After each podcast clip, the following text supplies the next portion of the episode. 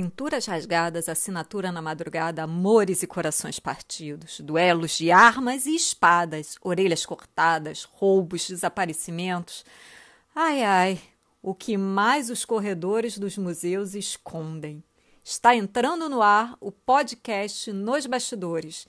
Eu sou a professora Vivian e todas as segundas estarei aqui para narrar fatos curiosos do mundo das artes visuais, que acreditem ou não, aconteceram. No episódio de hoje, descobriremos três fatos curiosos do espanhol mais surreal das artes e que, se estivesse vivo, teria completado 116 anos no dia 11 de maio. Estamos falando de Salvador Dali. Ao longo de sua vida, Dali produziu por volta de 1.500 quadros, além de ilustrações para livros, um curta-metragem muito famoso com Walt Disney, chamado Destino. Por sinal, fica a dica. O filme Destino, o curta Destino, está disponível no YouTube, então quem tiver interesse pode assistir.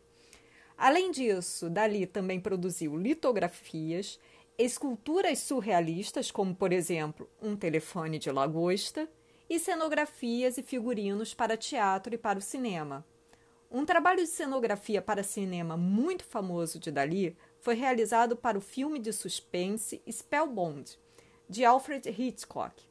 Também disponível no YouTube, só que agora com o nome Quando Fala o Coração. Agora vamos aos fatos curiosos da vida de Salvador Dali. Fato 1. Dono de um senhor bigode e um jeito extravagante de levar a vida, Dali nunca escondeu sua personalidade forte. Bem antes de se tornar famoso com suas pinturas surrealistas, Dali foi expulso por duas vezes da escola de arte. Na primeira vez, Dali estava no terceiro ano da Faculdade de Belas Artes e foi expulso, acreditem se quiser, após provocar tumultos em um protesto estudantil até aí tudo bem, estava protestando. Será que era um negócio, pô, vamos melhoria da educação, entendeu? Queremos mais direito. Até aí eu acho que a gente entenderia um pouco esse protesto e questionaria por que, que ele foi expulso. Só que vocês não sabem o motivo. Ele foi expulso porque, além do comportamento bem excêntrico, ele convocou o protesto contra a incompetência de um novo professor só porque ele não concordava com a metodologia de ensino desse professor. Após esse episódio, ele ficou um ano afastado, mas depois pôde retornar aos seus estudos. Mas não demorou muito para surgir uma nova polêmica. Na segunda vez, um ano e pouco depois da primeira expulsão, ele estava na época dos exames finais e teria uma prova oral, onde as perguntas eram sorteadas na hora quando chegou a vez do Dali, o que, que aconteceu? Ele foi sorteado para ele o tema Rafael. Para quem não sabe, o Rafael ele é um famoso pintor renascentista italiano e pinta principalmente as Madonas, que é aquela representação da mãe de Cristo segurando o menino Jesus ainda criança. Aí você deve estar tá pensando, né?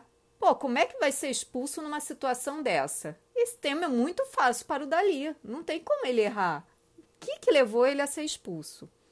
Sim, o tema era fácil, mas para ele era tão fácil ao ponto do mesmo responder à banca de três professores que ele não poderia ser avaliado.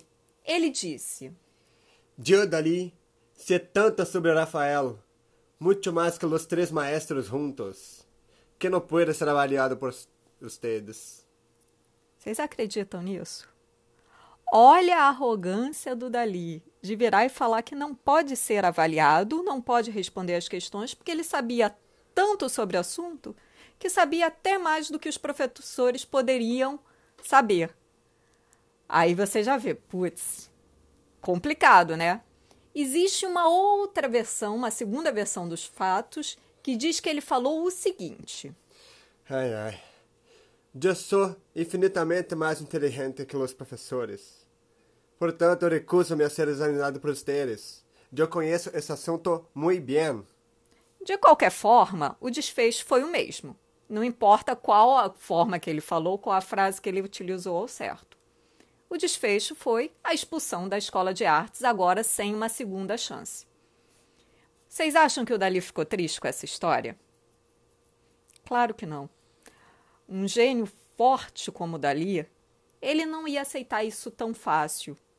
No mesmo ano, ele viajou para Paris para conhecer o seu ídolo, o pintor Pablo Picasso. Se era para aprender pintura, ele queria aprender com os grandes mestres. Pouco tempo depois de viajar para Paris, seu nome já foi reconhecido como um grande pintor no meio artístico. E pouquíssimo tempo depois disso, ele ingressou no movimento surrealista. Segundo fato, o bigode exuberante de Dali, que sempre estava na posição de 10 horas e 10 minutos do relógio. Assim que terminar este podcast, busquem na internet imagens do bigode de Salvador Dali e vocês vão entender do que estou falando. Esse bigode ele foi inspirado no bigode de outro pintor espanhol chamado Diego Velázquez. Depois também busquem, só que aí não vai ter fotografia em si, só pinturas. No entanto, de Salvador Dali era tão excêntrico que podemos interpretá-lo como uma performance dele, tal como o figurino que a Lady Gaga usa quando vai se apresentar num show ou então vai num prêmio. Ela não sempre se veste de uma forma bem teatral então, o bigode do Salvador Dali era uma forma também teatral dele exibir a sua personalidade. Porém, o fato curioso não é esse, mas sim que, após 28, gente, não são dois, três, são 28 anos após a sua morte, quando foram exumar o corpo dele por conta de um exame de paternidade, o bigode estava intacto e acreditem se quiser, na mesma posição de 10 horas e 10 minutos. Terceiro e último fato. Por mais que suas obras sejam surrealistas e o seu comportamento tão excêntrico ao ponto de pensarmos só muito drogado para fazer isso, Salvador Dali era bem sério neste assunto. Ele nunca, nunca mesmo usou drogas, pois, segundo ele, elas alteram o estado das pessoas. Por causa do efeito que as obras dele provocam nas pessoas, ele preferia dizer que. Eu não uso drogas. Eu sou a droga. E este foi Nos Bastidores, o podcast onde contamos histórias das ciências, das artes visuais e dos grandes marcos da humanidade, que ficaram escondidas por trás dos palcos.